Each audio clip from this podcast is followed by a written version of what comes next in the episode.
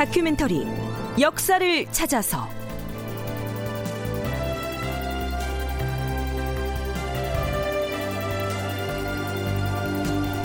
제 672편 37명의 목숨을 앗아간 봉암 서찰 한통. 극본 이상락 연출 정혜진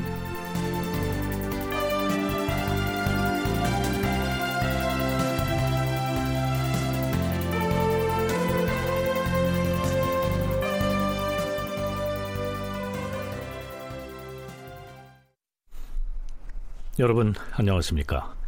역사를 찾아서의 김석환입니다. 지난 시간 말미에 양재역 벽서 사건에 연루돼서 강원도 영월에서 귀양살이하고 있던 이홍남이라고 하는 사람이 자신의 친동생인 이홍윤의 비행과 불온한 언동을 국왕에게 고발하는 봉함 편지를 보내왔다. 이런 내용까지 언급했습니다. 이때가 명종 4년 4월 중순이었습니다. 지난 시간 말미에 미처 다 소개하지 못한 그 편지의 끝부분을 마저 소개하자면 이렇습니다. 주상 전하, 내 아우 이용유는 본시 성품이 교만하고 건방져서 시골의 벼슬아치를 접대할 때에도 잠옷 얕보는 버릇이 있었기 때문에 동생을 원망하는 자들이 많았사옵니다. 근래에는 어느 지방관리 하나가 범마했다는 이유로 아우에게 매를 맞았사옵니다. 이 때문에 매 맞은 그 사람이 앙심을 품고서 이영윤이 평소에 부도한 말을 하고 다녔으니 내가 장차 조정에 고변을 하고야 말 것이다. 이렇게 큰 소리로 말하고 다녔다 하옵니다. 정말로 고변을 한다면 저희 가문이 헤아릴 수 없는 화를 당할 터인데 어떻게 대처해야 이치에 합당한지 모르겠사옵니다. 앞에서 이홍남은 동생 이홍윤이 범말을 한 관리에게 매질을 했다라고 했습니다. 범할 범자에 말 맞자를 쓰는 이 범마는요. 하마비가 세워져 있어서 반드시 말에서 내리게 돼 있는 곳임에도 내리지 않거나 혹은 하급 관리가 상급 관리의 앞을 지나면서 말에서 내리지 않는 잘못을 했을 때 이를 일컬어 범마라 한다. 이런 뜻입니다. 이홍윤은 이미 반역의 수계로 몰려서 처형된 윤임의 사위였습니다. 따라서 한때 권세가 당당했기 때문에 아마도 자기보다 벼슬이 낮은 사람이 말에서 내리지 않는 것을 꼬투리 잡아서 매질을 한 적이 있었던 모양입니다. 자, 그렇다면 이홍남의 고변 내용 마저 들어보죠. 주상 전하, 동생 이용윤에 관하여 들은 말들이 참 많으나 이것을 조정에 아뢰려고 해도 신은 지금 대궐에서 천리나 떨어진 곳에서 귀양살이를 하고 있으니 어찌할 바를 모르겠사옵니다. 그저 편지를 써서 앞에 놓고 통곡만 할 뿐이옵니다. 자, 여기까지의 내용만 놓고 보자면 뭐 물론 형이라고 하는 사람이 동생의 이런저런 흉을 들춰내서 왕에게 고자질하고 있으니까 매우 생뚱맞기는 해도 그래도 뭐 별 문제될 것이 없어 보이는 사소한 얘기로 보이지 않습니까? 그런데요. 문제는 지난 시간 말미에 소개했던 바로 이 대목이었죠. 전하, 경상도 함창에 사는 배광이라는 자는 본시 점을 보는 술사인데 지금도 제 동생과 오가며 상종을 하고 있사옵니다. 그 자는 온 조정 대신들의 점을 쳐서 그 기름을 모두 말하였다고 하옵니다. 또 사람들이 많이 모인 가운데서 배광이가 큰 소리로 우리 주상은 사람 죽이기를 좋아하니 틀림없이 세조를 본받을 것이야. 이렇게 말하자 제 동생 이영윤이 그 말을 받아서 옛날 북군 연산의 살인 행각이 갑자년과 을충년의 절정에 달하더니 마침내 병인년에 이르러 왕위에서 쫓겨나는 화가 일어나지 않았는가? 우리 주상 역시 오래 갈 수야 있겠는가? 이런 불온한 망발을 입에 올렸다 하옵니다. 바로 이 대목입니다. 이게 사실이면 이홍윤과 그 점쟁이 배광이는 무시무시한 말을 주고받은 셈이죠. 그런데요, 이 대목을 기록한 사관은 실록에서 아예 이렇게 못 받고 있습니다. 이 모든 것은 이홍남이 꾸며낸 말들이었다. 네. 그렇다면 형인 이홍남은 왜 하필 친동생을 상대로 삼아서 이런 일을 꾸몄을까요? 서강대 계승범 교수의 얘기 들어보시죠. 이홍윤이가 동생인데 자기가 어머님을 모시고 있고 뭐 이런 식으로 해서 그 가산의 그런 거를 관리를 형인 이홍남이 아니고 이홍윤이 한 것 같아요. 거기서부터 오늘 이제 그 기본적인 알력과 그 질투와 시기심과 견제가 당연히 있겠죠. 그런 개인적인 것에 의해서 그런 요인 한 개. 또 한 가지는 이제 뭐 유님 당으로 찍혀가지고 귀양 와 있는데 소윤 정권이 바뀌지 않는 이상 자기는 거의 뭐 이제 인생 끝난 거 아닙니까? 그래가지고 뭔가 살아나기 위한 어떤 그런 액션이 아니었나. 그 두 가지로 추정할 수밖에 없죠. 왜냐면 너무 어이가 없는 지금 고민에 들어왔기 때문에. 형인 이홍남의 처지에서 생각해 보죠. 자신은 양재역 벽서 사건에 어이없이 연루돼서 천리박 영월당에 유배돼 있습니다.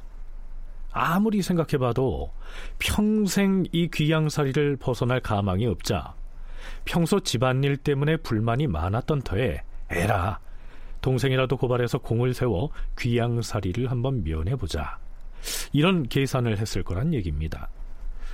아무리 그래도 친동생을 그 희생양으로 삼는 건 상식적으로 이해가 가지 않는데요.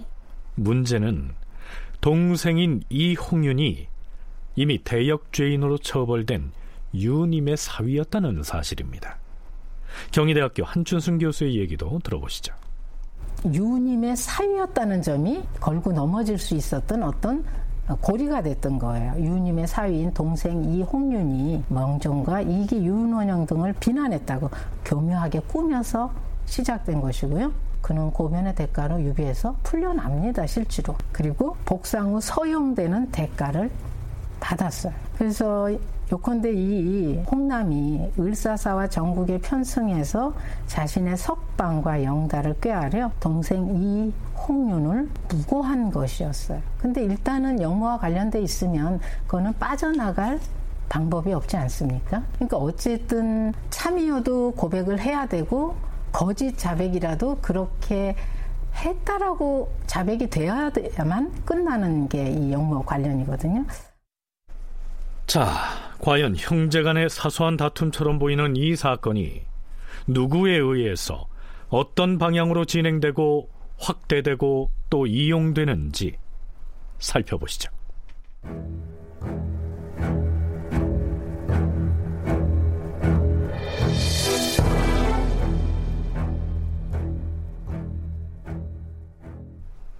이 시기 전국을 주도하고 있던 윤원형이나 이기 등은 전혀 예상치 못한 고변이 올라오자 이걸 사소한 형제 간의 불화 정도로 흘려버릴 게 아니라 정적을 제거하는 데 활용하자 이렇게 의기투합했겠죠.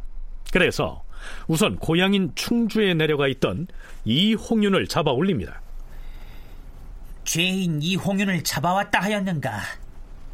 그렇다면 전례에 따라 추관을 불러서 근정문 밖에서 엄히 추국을 해야 할 것이다. 이홍남이 보낸 편지를 추국청에 내릴 것이니 이에 의거하여 죄인을 추국하라. 예, 전하. 어명에 따라서 추관으로 임명된 사람들이 경복궁 근정문 밖으로 몰려갑니다. 그 면면들을 보면 이렇습니다. 풍성부원군 이기, 좌의정 황헌, 우의정 심연원, 판을금부사 상진, 지사 윤원형, 동지사 송세형과 조사수, 대사원 구수담, 대사관 경혼, 도승지 주세붕, 좌승지 정원각 등이 근정 전문 밖에 모였다. 네, 물론 그들 중에서도 이기와 윤원형이 추국을 주도하게 됩니다. 이때 잡혀 올라온 동생인 이홍윤은 당시 부친상을 당해서 고향에서 장례를 치르던 중이었습니다. 자, 이제부터 동생 이홍윤의 공초 내용을 소개하고자 합니다. 지난 시간에 말씀드렸는데요. 신문은 추국관이 하지만 그 현장에는 임금인 명종이 앉아 있다. 이렇게 생각하고 들으시면 됩니다. 지금 보여준 이홍남의 서체를 읽어봤으렸다. 그자가 내 놈과 피를 나눈 친형일진데 설마 거짓말을 썼다고 우기겠느냐? 전하, 신의 아비인 이약빈과 신의 장인인 유님은 이미 국가로부터 죄를 얻어 죽음을 당했으니 신이 목숨을 보존한 것만도 다행인데 감히 전하를 원망하는 마음을 품고 있었다는 말은 만부당하옵니다. 하면 네 놈이 점치는 술사와 교유하면서 불온한 언사를 주고받았다는 것도 거짓이라는 말이냐? 다른 술사는 아는 자가 없고 함창에 사는 배광이라는 자가 평소 묘터를 잘 잡았으므로 아비가 생존해 있을 적부터 서로 아는 사이였사옵니다. 제 아비가 죽은 지 이틀 만에 그가 집에 와서 인사차 아비의 묘터를 잡아주었으며 이틀 밤을 묵고 간 뒤로는 한 번도 온 적이 없사옵니다. 그러면 배광의가 재상들의 점을 쳐서 기흉을 두루 말했다는 것은 어찌 된 것이냐? 재상들의 점을 쳐서 기룡을 말했다는 일은 금시초문이옵니다. 또한 형은 이 편지에서 제가 사람들이 많이 모인 데에서 부도한 말을 발설했다 했는데 그것은 상상도 할 수 없는 일이옵니다. 그런 부도한 언사를 했다면은 그 말을 들은 자가 틀림없이 많을 것이옵니다. 신은 전혀 원망하고 비방하는 말을 발설하지 않았는데 하지도 않은 말이 온 고을에 퍼졌다는 것은 도무지 이치에 맞지 않사옵니다. 아, 그러면 이렇게 묻겠다. 모든 것이 사실이 아니라면 어찌하여 한어미의 뱃속에서 태어난 형이 동생인 너를 향해 이런 고변을 할 수 있다는 말이냐? 저는 동복형인 이홍남과는 장가든 후에 따로 살게 되었는데 신이 부모를 모시고 산다는 이유로 형은 신이 몰래 부모를 꿰어서 많은 전답을 물려받았다고 언제나 의심하고 미워했사옵니다. 이, 이뿐만이 아니옵니다. 형이 부리는 종 막동이가 신이 맡긴 소를 몰래 의붓 어미에게 빌려주었기 때문에 신이 막동이의 소를 빼앗은 일이 있사옵니다. 그 또한 막동이의 조카 범동이를 형 이홍남이 부리기 위해서 데려가려고 할 적에 어머니의 장례 때 일을 시킬 작정으로 데리고 있으면서 보내지 않았는데 그자가 말을 듣지 않고 도피한 일이 있었사옵니다. 그래서 신이 관아에 고소하여 막동이가 주인의 능욕한 죄를 다스려 줄 것을 청했더니 범동이는 다시 돌아왔으나 막동이는 도망하였사옵니다. 이 일을 두고 형 이홍남은 신이 자신의 종들을 괴롭힌 소치로 보았사옵니다. 어, 또한 충주의 집에 전답이 조금 있어서 신이 먹고 살기 위해서 경작해 왔는데 인정이라는 의붓 동생이 이홍남에게 편지를 보내서는 자기가 경작하게 해달라고 청하자 처음에는 허락지 않다가 감과 밤을 가지고 가서 다시 청하자 그리 하라고 허락해 주었사옵니다. 그래서 저는 형에게 편지를 보내서 참 형님 한 대박의 밤과 한 꼬치의 감 때문에 결국 형님이 마음을 돌렸구려. 이렇게 비꼬았더니 형은 이 때문에 저에게 항상 감정을 품고 있었사옵니다. 그리하여 저의 어미가 생존해 있을 적에 이용남은 어미에게 이용윤 저놈은 역적 유님의 사위이니 오래지 아니하여 무거운 죄를 입을 것입니다. 이렇게 편지를 보내서 늘 겁주었기 때문에 어미는 이를 우려하다가 병이 들어 죽었사옵니다. 또한 의붓 동생 인정이가 금년 2월에서 4월 사이에 이용남의 유배지인 영월에 왔다 갔다 했으니 아마도 신을 모함하고 헐뜯었으리라 의심이 되옵니다. 따라서 형이 보낸 이 서찰의 내용은 모두 날짜된 것이옵니다. 동생인 이홍윤은 일단 형 이홍남이 보낸 서찰의 내용이 모두 다 날조됐다면서 전면 부인합니다. 추관들은 1차적인 진술 조서인 추안을 들고 명종에게 가서 보고합니다. 전하, 좋은 말로 다그쳐서는 이홍윤이 승복을 하지 아니하니 이제부터는 형신을 가하여 추국하게 윤허하시옵소서. 그리하라. 그 다음부터 무자비하게 매질을 가하는 신장 추국이 실시됩니다.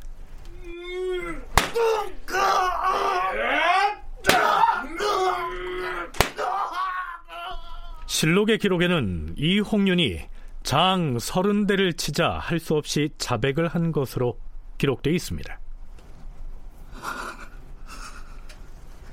신의 아비가 묻힐 장지를 잡던 날 저녁에 술사인 배광의와 채대가는 앞서가고 신은 뒤따라 걸어갔사옵니다.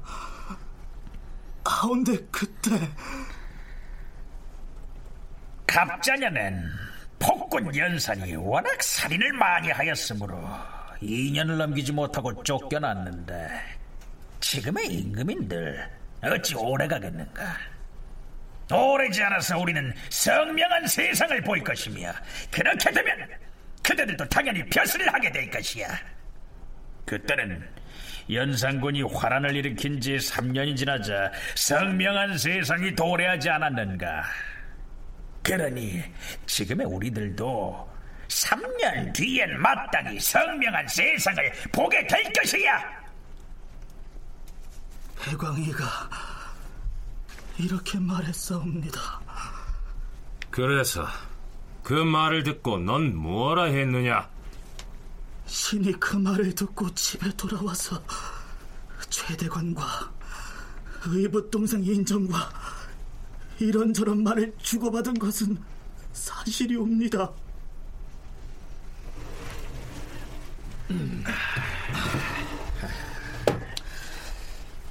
배광이라는 그 술사는 점을 참 잘 치는 사람인데 오늘 그가 한 말을 듣고서 나는 참으로 마음이 기뻤다네. 만일 오늘 배광이가 한 말대로만 된다면 얼마나 좋겠는가. 그가 점술로 풀어본 결과니 허투루 넘길 말은 아닐 것이야. 나의 아버지는 무슨 죄를 지었는지 추문도 제대로 받아보지 못하고 억울하게 잡혀가 돌아가셨네. 그 일과 관련된 지금의 대소신료들 중 두려움에 떨지 않는 자가 누가 있겠는가? 이런 얘기를 주고받았사옵니다. 그때 배광이가 너와 함께 얘기하면서 곧 올 것이라고 말한 성명한 세상이란 어떤 세상을 이름인가? 그것은 요순 시대처럼 무고한 사람을 죽이지 않는 시절을 말하는 것으로서 이 모든 것은 배광이가 점을 쳐서 알아낸 것일 뿐 신이 그와 더불어서 무엇을 모의한 바는 단연코 없사옵니다. 자, 이 홍유는 형신 추국 과정에서 배광의가 했다는 말이며 그가 한 말을 듣고 좋은 세상이 올 거라고 여겨서 기뻐했다는 정황까지는 자백을 한 겁니다. 추관들은 다시 명종에게 보고합니다. 이홍윤이 대체적인 것은 승복했사옵니다. 세상들의 팔자를 점친 것과 그것을 연산군 때의 일에 연관시켜 말한 것이 이홍남의 편지와 서로 같으니 이것은 영모한 정상이라 할 수 있사옵니다. 이홍남을 영월에서 불러와야 하옵니다. 아직 영모의 정상을 받아내지 못했다면 이홍윤을 다시 형신 추국하는 것이 어떠한가? 전하, 지금 이홍윤은 장 서른 대를 맞고서 기진맥진 상태이옵니다. 형장을 더 가한다면 도중에 죽을지도 모르옵니다.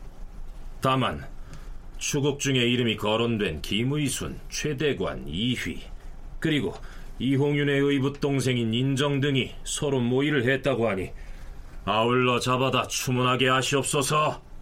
그리하라. 이 홍남이 동생을 고변할 때에 이 홍윤이 윤원영 이기 중심의 정국과 명종이 오래가지 못할 것이라고 이렇게 공초를 했기 때문이에요. 이 말 자체는 이홍윤은 명종에 대해서는 불충불경한 역신이 되는 거고요.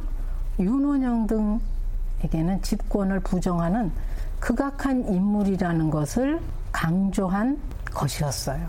이렇게 되니까 그와 연관된 사람들은 대체로 극형을 면치 못하게 되었기 때문에 이렇게 관련자로서 사사된 사람이 이렇게 차명을 당하거나 사사된 사람이 많게 된 이유입니다. 그리고 이홍윤이 또 평소에 자신이 좋아하던 사람들을 막 끌어들였어요. 막 고문을 하고 자백을 하라 그러니까. 자, 이홍윤은 고문에 못 이겨서 이 사람 저 사람을 끌어들입니다. 이렇게 해서 추국을 당할 사람은 줄줄이 늘어나게 됩니다.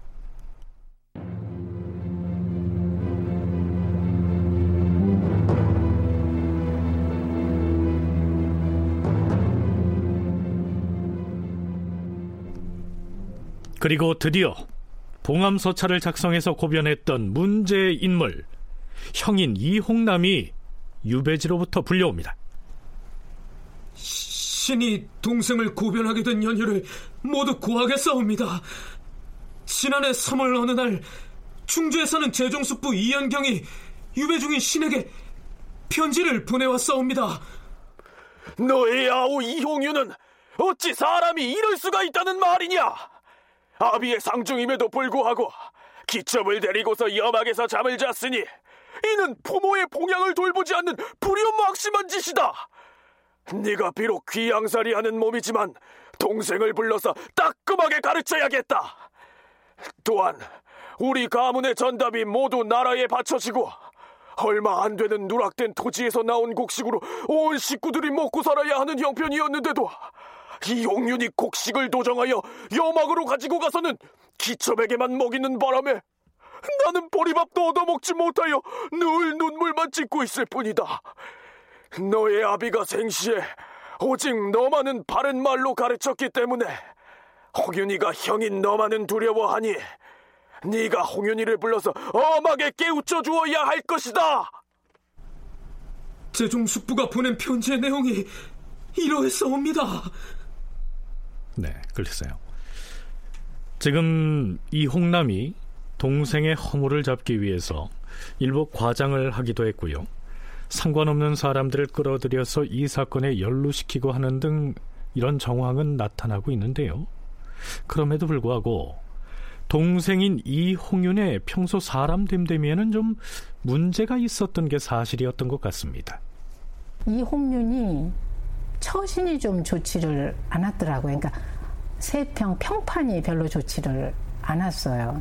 만약에 유님의 사위였지만 단정하고 뭐 이렇게 남에게 흠을 잡힐 만한 남의 입에 오르내릴 만한 그런 처신을 하지 않았더라면 형이 이렇게 그렇게 했을까 하는 생각은 좀 들더라고요. 그러니까 꼭 뭐 재산 문제뿐만이 아니라 뭐 상중에 뭐 기첩을 끼고 놀았다든가 또 그 하고 친한 친인척 중에서도 이홍윤을 굉장히 못마땅하게 생각해서 비난하고 이렇게 어, 만나기를 거부하고 이런 뭐 강유선이라는 인물도 있는데 그 인물도 사실은 끌어들여서 별로 이렇게 아, 접촉이 없었는데 또 이런 것들도 하나의 빌미가 되었던 것 같습니다. 실제로 영모를 꾸미지는 않았지만 신이 동생을 훈계하기 위해 수차에 걸쳐서 사람을 보내 이용인을 불렀지만 오지 않았사옵니다. 그, 그러다가 어, 9월에 신의 아내가 배편으로 충주를 거쳐 영월에 유배주로 왔을 적에 동생 이용윤도 그때 함께 왔사옵니다. 고향인 충주에서 유배지인 영월로 모처럼 동생이 배를 타고서 찾아왔다고 했습니다. 자, 여기에서 이홍남과 이홍윤 이 두 형제지간에 나누었다는 얘기를 대화체로 구성해 봤는데요. 들어보시죠. 어찌 지내느냐? 요즘에는 글이라도 좀 읽고 있느냐? 우리는 어차피 죄인의 자제로서 입신 양명하기를 바랄 수는 없지만 그래도 글을 읽다 보면 마음이 밝게 열려서 앞으로 잘못을 저지르지 않게 될 것이니. 아니 형님. 우리가 입신 양명 못할 게 뭐 있어요? 형님은 비록 유배 중이지만 그래도 요즘 서울 소식은 덜어 들을 것 아닙니까? 무슨 소식을 말하는 것이냐 이기는 탄핵을 입어서 곧 물러날 것이고 정승들과 원로 훈시들 사이에 틀림없이 자중질환이 일어날 것이에요 아니 넌 지금 무슨 근거로 그런 말을 하는 것이냐 배광이라는 술사는 우리나라 제일의 이름난 점쟁이인데 그가 나에게 한 말이 있습니다. 배광이가 뭐라 했는데? 윤원영, 이기, 윤춘년, 진복창 이자들은 앞으로 잘해야 3, 4년을 넘기지 못하고 흉한 화를 당할 것이라고 했어요. 그리고 나를 보고는 앞으로 원대한 장례가 열릴 것이라고도 했어요. 이렇게만 된다면 우리라고 입심양면 하는데 무슨 어려움이 있겠습니까? 조정에서 일어날 일을 섣불리 말해서는 안 된다. 너는 다른 사람과 달라서 죄인의 자제이고 또한 역적 유님의 사위가 아니냐. 그럼에도 요행이 죄를 입지 않고 편안하게 향촌에 살고 있는 것만으로도 족하거늘 네가 어떻게 입신양명하겠다고 이런 원망스러운 말을 하는 것이냐. 배광이가 말했다는 윤원영 등 그 네 사람은 지금 국가의 대사를 맡고 있는 사람인데 이놈이 어찌 일개 술사와 기룡을 미리 점쳐서 이처럼 살이 어긋나는 말을 하는 것이야? 당장의 배광이가 너에게 한 말을 조정에 고해야 할 것이다. 형님은 지난날 민전이나 김천우 등과 교유하면서 소윤에게 빌붙으려고 애를 썼지만은 그 결과가 어떻게 되었습니까?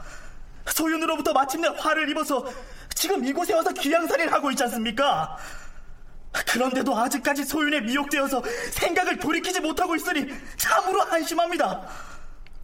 배강이가 말한 점수는 결국은 딱 맞아 돌아갈 것이에요. 더 이상 더 이상 다른 말은 하지 마라.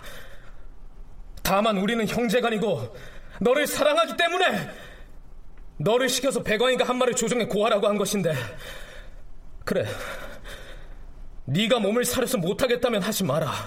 대신에 배광이라는 그 술사의 불운한 언동을 내가 조정해 상관하겠다. 형님! 네, 형제는 일단 영월에서 이렇게 헤어집니다. 물론 형인 이홍남의 진술에 따르면 그렇습니다.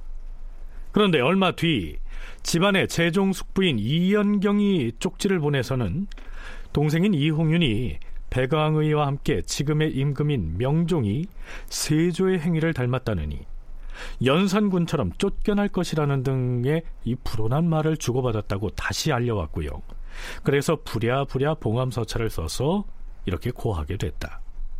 이홍남의 얘기가 그렇습니다. 자, 그가 한 말이 사실이라면 형인 이홍남의 입장은 어느 정도 이해가 가고요. 또 한편으론 동정도 되지 않습니까?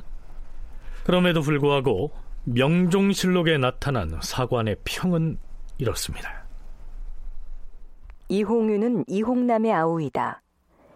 이홍남은 이약빙의 아들로서 영월에 유배되었는데 석방될 계책이 없자 동생인 이홍윤이 반역을 모의했다고 교묘하게 꾸며내어서 편지를 보내 고변하였던 것이다. 사관의 논평에 의거해서 다시 분석을 해보자면요. 귀양살이하고 있던 이홍남은 영월에 찾아온 동생으로부터 백왕위에 점술 운운하는 얘기를 전해 듣고서 이런 계산을 했을지도 모릅니다. 하... 집안은 이미 반역자 가문으로 몰려서 망해가는 실정이고 아무리 궁리를 해봐도 내가 귀양살이 처지를 면할 날은 요원한 것 같은데 이 입신 양명까지는 아니더라도 이 굴레를 벗어날 계책이 뭐가 없을까? 가만히 있자. 이번에 여기 왔다간 홍윤희 녀석 말을 들으니 배광이라는 점쟁이가 우리 아버지 묘지터를 점재해주러 와서 홍윤에게 좀 엉뚱한 얘기를 했다는데 아, 이 얘기를 가지고 모반 사건을 한번 꾸며봐. 아, 그러자면 동생도 함께 엮어서 고변을 해야 하는데. 그래, 동생 녀석에게는 좀 미안하지만 평소에 하는 행실이 마음에 안 들었으니까 어디 너도 한번 당해봐라. 이참에 나는 윤원영이나 이기에게 아첨을 해서라도 다시 한번 입신양명의 기회를 거머쥐고야 말 것이야. 이런 계산을 했고 친동생인 이홍윤의 잘못을 고변하는 봉암서찰을 써서 보냈다. 이렇게 추정해 볼 수 있습니다. 그런데요, 윤원형이나 이기 등 이 시기 집권 세력은 을사사와 이후 대윤 세력을 일망타진하다시피 했고요. 이어서 이런저런 사건을 일으키면서 수많은 살인들을 숙청했습니다. 그랬으니 이때쯤 되면 권력 기반이 안정화됐다고 한숨 놓고 있는 상황이었을 텐데요. 그럼에도 불구하고 집안 형제 간의 싸움으로 치부하고 넘어가도 될 만한 이런 일을 두고서 왜 이처럼 영모 운운하면서 사건을 확대해 나갔던 것일까요? 복잡한 또 사건이 터져가지고 뭐 소윤 정권이 골머리를 썩고 있던 때도 아니고 지금 뭐 권력을 아주 안정시키고 잘 나가던 시기인데 굳이 이렇게 없는 사건을 만들어서까지 할 필요는 없던 때거든요. 그런 걸 보면 그냥 이홍남, 이홍윤 형제 사이에 있던 어떤 개인적인 그 불만과 갈등이 좀 어떤 귀양가 있던 정치적 역경과 어떻게 접목해서 이렇게 좀 나타난 것이 아닌가. 근데 당시가 공안 전국이었기 때문에 일단 나타나면 이제 뭐 강력한 강압 수사가 들어갈 수밖에 없는 것이고 그러니까 처음에 이홍윤도 형과의 개인적인 갈등 그런 걸 중심으로 공초했는데 형추를 가해라 그러거든요. 근데 형추를 가하다 보니까 또 막 있는 얘기 없는 얘기 막 불기 시작합니다. 불면서 사람들 이름을 줄줄줄 불지요. 매 앞에 장사 없다고 했죠. 동생 이홍윤은 처음에는 형인 이흥남이 없는 얘기를 날조했다면서 억울해했지만 형신 추국에 들어가자 별수 없이 이 얘기 저 얘기를 만들어서 토설하기도 하고요. 또 이 사람 저 사람을 물고 들어감으로써 연루자는 기하급수적으로 불어나게 된 겁니다.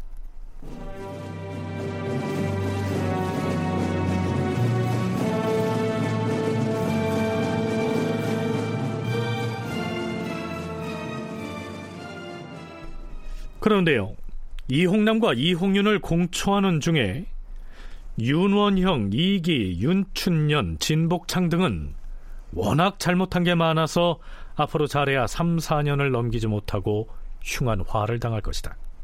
이런 얘기가 나오지 않았습니까?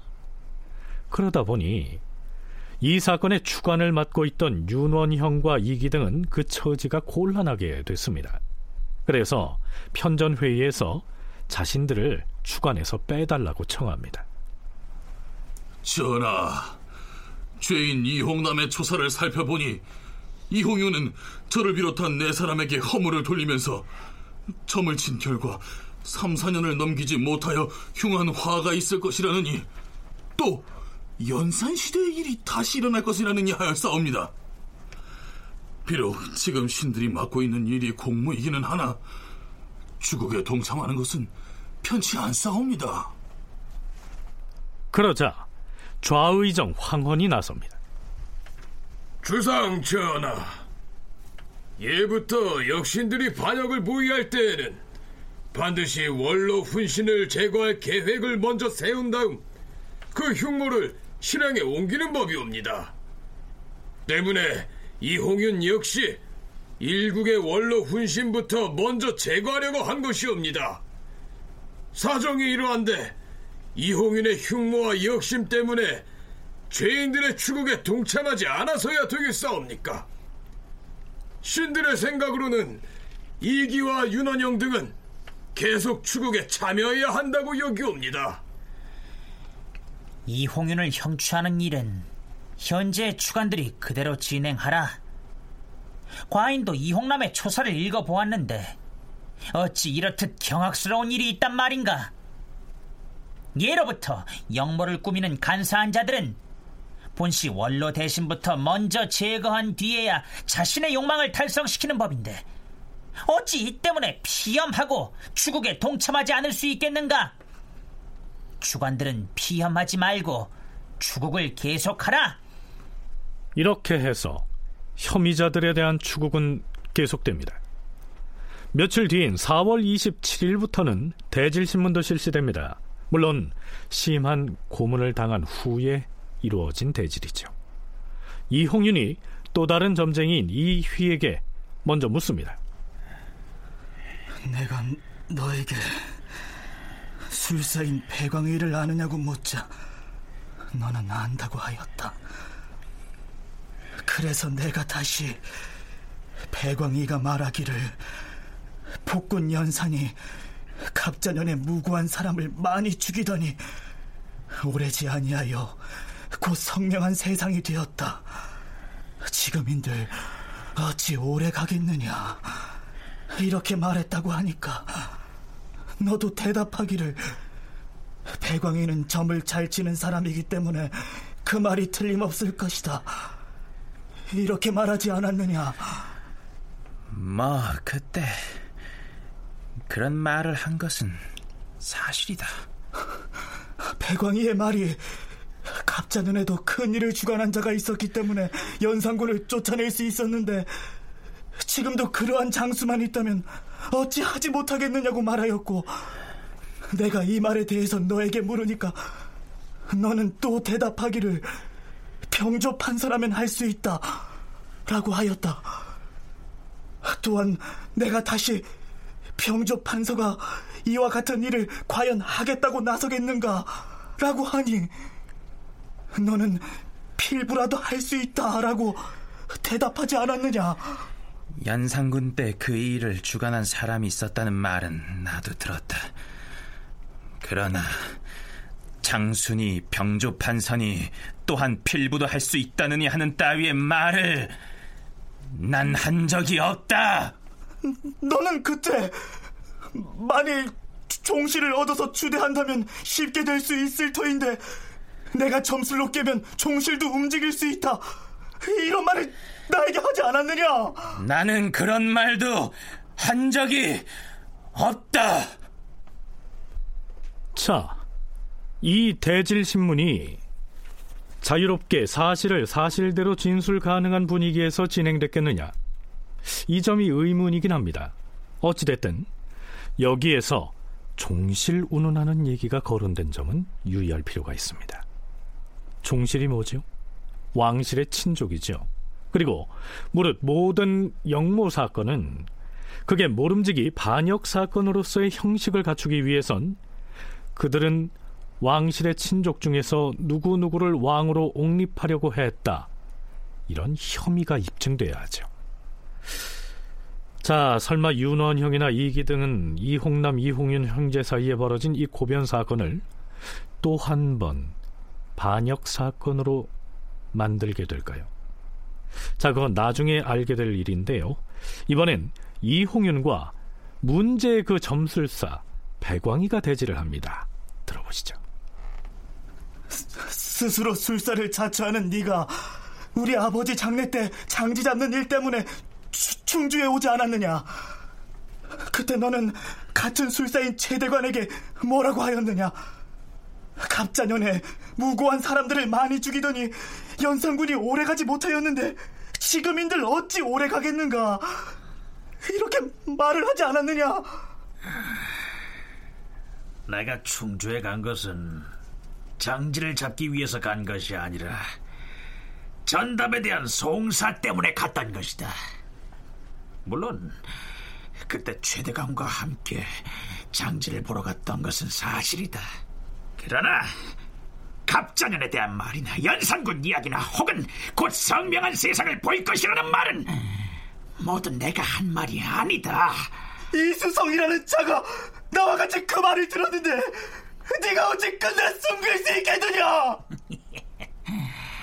글쎄, 지금 이수성을 잡아온들 어찌 하지 않은 말을 했다고 할 수 있겠느냐?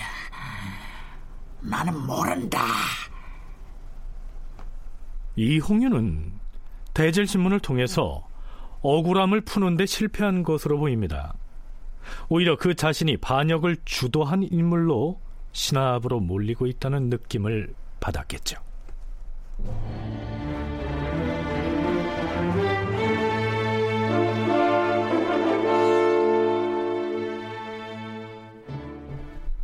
이홍남의 고변 사건은 어느 단계에 이르면 서서히 영모 사건의 조건을 갖추어 갑니다.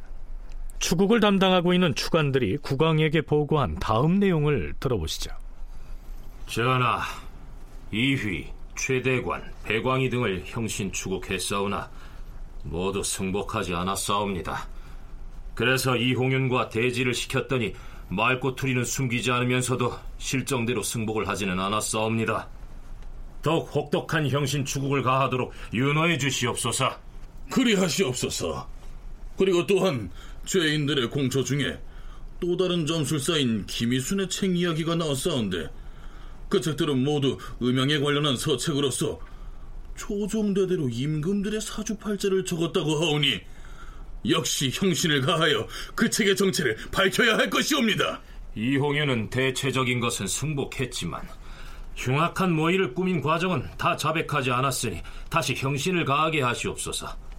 또한 이홍윤을 형신할 때 모산수 이정랑의 이름이 그의 초사에서 나왔으니 그 역시 잡아다 추문하게 하시옵소서. 그리고 모의책이 이홍윤의 충주 본가에 있다고 하여 사람을 시켜 가지고 오도록 했으나 틀림없이 가지고 올 것인지는 기대하기 어려우므로 다시 이홍윤을 추궁하여 밝혀내야 합니다. 네, 여기에서 기억해야 할 것은 모산수 이정랑이라고 하는 인물과 이홍윤이 충주 본가에 감췄을 거라고 말하고 있는 모의 책이라고 하는 책자입니다. 모선수 이정량은 먼 반계 혈족이긴 하지만 어찌됐든 왕실의 일원이지요. 앞에서 반역을 모의한 사람들이 왕실의 누군가를 새로운 국왕으로 옹립하려고 했다. 이렇게 돼야 반역 사건의 형식이 갖춰진다고 하지 않았습니까? 바로 이 모산수 이정랑이 그런 인물로 이용될 가능성이 있는 겁니다. 그리고 충주에 감춰두었다는 이른바 모의 책은 3년 전에 반역을 일으키려고 모의한 사람들이 자신들의 거사 계획이며 함께 하려는 사람들의 이름을 적은 비밀 책자라고 하는데요.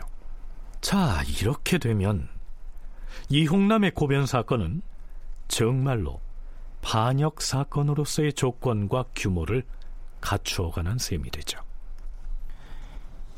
그런데 그 모의책이 실제로 존재하기는 하는 것인가? 전하, 이홍윤을 형신 취국해 그 존재를 알아냈었고 사람을 충주로 보내서 감춰둔 모의책을 가져오기는 했사오나 정말로 가지고 올 것인지는 기대할 수 없사옵니다. 자, 여기에서 충주 본가에 감췄다는 이홍윤의 진술을 확보했으면 당연히 이제 곧 그 책자를 가지고 오겠다. 이렇게 임금에게 고해야 할 것 같은데요. 여기에서는 아마도 찾지 못할 것이다. 이렇게 부정적으로 얘기하고 있습니다. 이홍윤의 서형이 있어요. 어, 서형인 이무정이라는 인물이 이 홍윤 등이 한 사람을 데리고 와서 조정의 대신들과 그 무리들의 팔자를 점치고 구군이 몇 해나 갈까? 이걸 물었다는 거예요. 또한 이홍윤, 배광의, 이휘, 최재관 등이 서로 영모해서 모의한 일복의 조항을 책으로 만들고 홍윤이 직접 이 의방이라고 서명까지 붙였고 또 이후정 자신과 네 사람이 모두 서명한 뒤에 이홍윤의 집에 간직했다고 구체적으로 말했기 때문에 이 모의 책이라는 것이 실존하는 것처럼 추국 자들의 입장에서는 그렇게 받아들였던 거예요. 그런데 찾아내려고 했지만 구체적인 정황을 봐서는 분명히 이게 존재하고 어딘가에게는 있어야 되고 실제로 명종실록은 그 모의책에 실려 있는 내용을 상세하게 소개하고 있는데요. 이것은 모의책이라고 하는 책자를 보고서 실록에 적은 게 아니고 이 홍연을 추국해서 받아낸 진술에 입각해서 그 책의 내용이 이러이러하다라고 실록에 기록해 둔 겁니다. 모의 책에 기록된 내용은 모두 100개의 항목으로 구성됐다고 했습니다. 그 내용을 간략하게 살펴보죠. 첫째, 4월 20일경에 이휘를 데리고서 배를 타고 상경하여 곧바로 무송의 집으로 찾아가 먼저 군사를 일으키도록 회유한다. 둘째, 대궐을 침범할 때에는 이휘를 선봉으로 삼아서 군사 수십 명을 인솔하게 하고 그 중에 용맹스러운 자를 골라 먼저 들어가게 한다. 셋째, 최대관은 그를 잘 알고 구변도 있으니 그를 행군 종사관으로 삼아야 한다. 넷째, 이무정은 날쌔고 민첩하니 부종사관으로 삼아서 군령을 통솔하게 하는 것이 좋을 것이다. 다섯째, 이 인정은 지식은 없으나 과묵하고 몸가짐에 무게가 있으니 거사 후 상벌에 관한 모든 일은 이 사람에게 맡겨 거행하게 한다. 여섯째, 이후정은 아직 연소하여 데리고 갈 수 없지만 군대에 소소한 일은 맡길 수 있으니 군관으로 삼으면 좋을 것이다. 일곱째, 서울에 도착하면 일단 친구인 한익을 만나야 한다. 그는 재주와 지혜가 비상한 데다 이 일을 이야기하면 즐겨 따를 것이니 또한 놓칠 수 없는 인물이다. 큰 일을 맡길 수 있는 자이니 군대를 이끄는 소장으로 삼아서 군사를 호령하게 해야 한다. 여덟째, 군사가 갖춰야 할 여러 가지 무기는 시골에서는 구할 형편이 못 되니 서울에 올라가자마자 우선 정춘영을 만나야 한다. 그리하면 그의 종이 본시 무기 만드는 야정의 일에 능함으로 얼마간의 철물을 구할 수 있을 것이다. 거기서 우선 긴 창 수십 개를 만들게 해야 한다.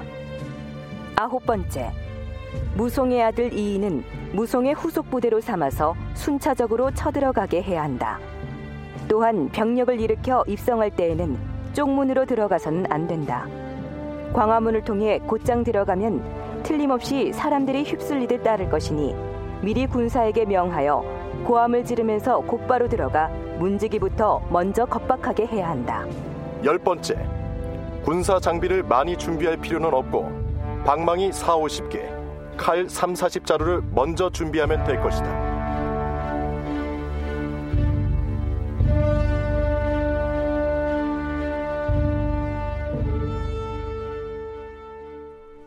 네.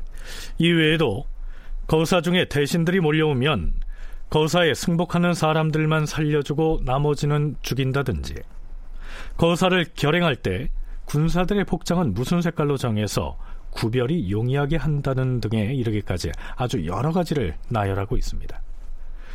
자, 다시 얘기하자면 이 내용들은 이홍윤의 진술을 토대로 작성한 기록입니다.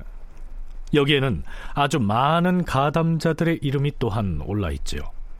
그들 중에 다수가 충주 지역의 젊은 유생들입니다. 자, 그렇다면 다시 한번 그 모의책의 실제 여부가 매우 궁금해지는데요. 대부분의 조선사 연구자들은 그런 책은 없었을 거라고 얘기합니다. 한춘순 교수 역시 그렇습니다. 제가 판단하기로는 실록 내용을 보면 아시겠지만 너무 많은 사람들이 등장을 하고 말도 어, 일치가 되질 않고 뭐 한 사람을 추국하고 나면 그 사람이 또 다른 사람을 얘기해서 또 다른 사람이 연루가 되고 이런 상황이 되는데요. 근데 문제는 3년 동안 이 유생들이 대체로는 유생들이지 않습니까? 반역을 모의를 했다면 드러나지 않을 리가 없죠. 그 움직임만 보더라도 그걸 누군가는 고변을 했을 터이고 여기에 연루된 사람 가운데 누군가는 또 고변을 했을 수도 있고 이런데 무거였기 때문에 모의책은 애초에 없었어요. 해당초 윤원형과 이기 등이 이홍윤을 비롯한 연루자들에게 모진 고문을 가해서 억지로 받아낸 내용이었거나 혹은 연루자로 잡혀온 사람들이 살아남기 위해서 억지로 토설한 사실을 바탕으로 만들어진 게 바로 모의책으로 둔갑한 것이다. 이렇게 이해할 수밖에 없다는 얘기입니다.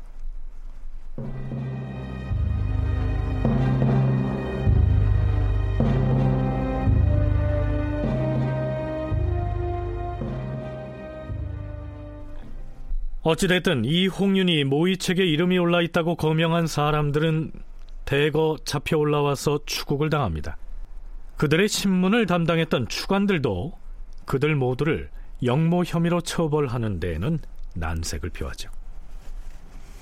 전하, 정충명, 이정랑, 이규, 유정 등은 아무리 가혹하게 형신을 하여도 승복하지 않고 있사옵니다. 냉정하게 법으로만 따지면 마땅히 형을 더 가해야 할 것이다. 그들 중엔 늙은 자도 있고 병든 자도 있으므로 계속해서 형신을 가하면 도중에 죽을 것 같사옵니다. 가령 정춘령의 경우 만일 이홍윤과의 사이가 친밀하다면 어찌 나중에 고친 이름은 모르고 아명으로만 기억하겠사옵니까?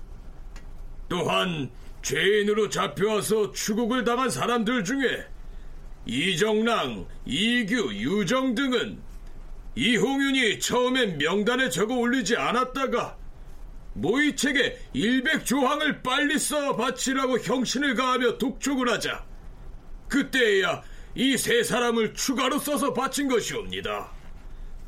또한 이규는 이홍윤과 나이 차이가 너무나 형격하여서 실제로 함께 영모를 했을 것인지 의심스럽사옵니다. 모의책은 가지고 올라오라 했으니 그 책이 도착하면 기타 관련자도 모두 잡아다가 대지를 하고 형신 추국한다면 아마도 사실을 알 수 있을 것이기에 감히 여쭈옵니다. 그리고 명종 4년 5월 초하루 날 아직 연루자로 잡혀온 사람들에 대한 추국이 진행 중이었지만 우선 이홍윤 등 주모자로 지목된 사람들에 대한 형이 선고됩니다. 아니요. 그 전에 명종은 이홍남에 대해선 이렇게 명하죠. 이홍남은 군신 간의 대의를 중하게 여겨서 심지어 친동생의 일인데도 숨기지 않고 고변을 하였으니 이제 유배지로부터 풀어서 놓아주도록 하라. 다만 아직 서울 출입은 못하게 하라. 친동생을 반역의 주모자로 엮어서 발고했던 이홍남은 드디어 유배에서 풀려나 자유의 몸이 됩니다. 이때로부터 20날 뒤인 5월 21일 명종은 이홍남에 대해서 추가로 이렇게 명합니다. 과인은 처음에 이홍남의 혈족들이 모두 다 사특하고 악독한 무리인 줄로만 알았기 때문에 그를 단지 유배지에서 고향으로 돌려보내되 도성 출입은 못하게 하였다. 그러나 이제 역적들의 죄상을 상고해 보니 이홍윤이 3년 동안이나 무리를 모아서 반역을 모의하였음에도 그 사실을 찾아와서 고한 사람이 단 한 사람도 없었지만 이홍남은 군신 간의 대의를 귀하게 생각하여 과인을 찾아와 고변하였다. 만약 이홍남이 고변하지 않았다면 어찌 되었겠는가? 거듭 생각해봐도 매우 놀랍도다. 이홍남이 아직은 부친상 중이니 상을 마친 뒤에 서용하는 것으로 승전을 받들라. 어명대로 거행하겠사옵니다, 주상 전하. 이홍남이 고변할 당시에 영모의 정상을 모두 다 고하지 않은 것은 그가 유배지에 있어서 사정을 다 듣지 못하였기 때문이었사옵니다. 하오나 그 많은 죄인들을 줄줄이 잡아들일 수 있었던 것은 오직 이홍남이 용기를 내어서 고하였기 때문이옵니다. 그의 공이 작지 않으니 서용하는 것이 마땅하옵니다. 이렇게 해서 형인 이홍남의 서용이 결정됩니다. 서용됐다는 말은 파면돼서 유배지로 쫓겨났던 그가 다시 관직을 얻었다는 뜻입니다. 그렇다면 형에 의해서 영모를 꾀한 대역죄인으로 고변당한 친동생인 이홍윤은 어떻게 됐을까요? 이홍윤, 배광희, 최대관, 이휘, 이무정 등 5인은 대명률에 의거하여 주범과 종범을 구분하지 아니하고 모두 능지처사하라. 그리고 죄인들의 아버지와 16세 이상의 아들은 모두 교수형에 처하고 15세 이하 아들 및 어머니, 딸, 아내, 첩, 할아버지, 손자, 형제, 자매 그리고 아들의 아내와 첩은 공신들의 집에 종으로 주고 재산은 모두 정몰하라. 영모를 주도한 죄인으로 몰려 죽은 다섯 명은 또 그렇다 쳐도 거기 연좌돼서 죽임을 당하거나 노비로 전락한 사람들이야말로 난데없는 참변을 당한 것이죠. 처음에는 그저 형제가 갈등해서 일어난 집안 싸움으로 치부할 수도 있었을 텐데요. 이것을 영모 사건으로 확대한 장본인은 물론 윤원형과 이기 등 당시의 실권자들이었겠죠. 놀라운 것은 이 사건으로 목숨을 잃은 사람들이 여기에서 그치지 않고 모두 37명이나 처형된다는 사실입니다. 왕년의 실력자였다가 유배지로 내몰린 이홍남이라고 하는 사람의 편지 한 통이 이처럼 엄청난 참화를 불러온 겁니다. 다큐멘터리 역사를 찾아서 다음 주 이 시간에 계속하겠습니다.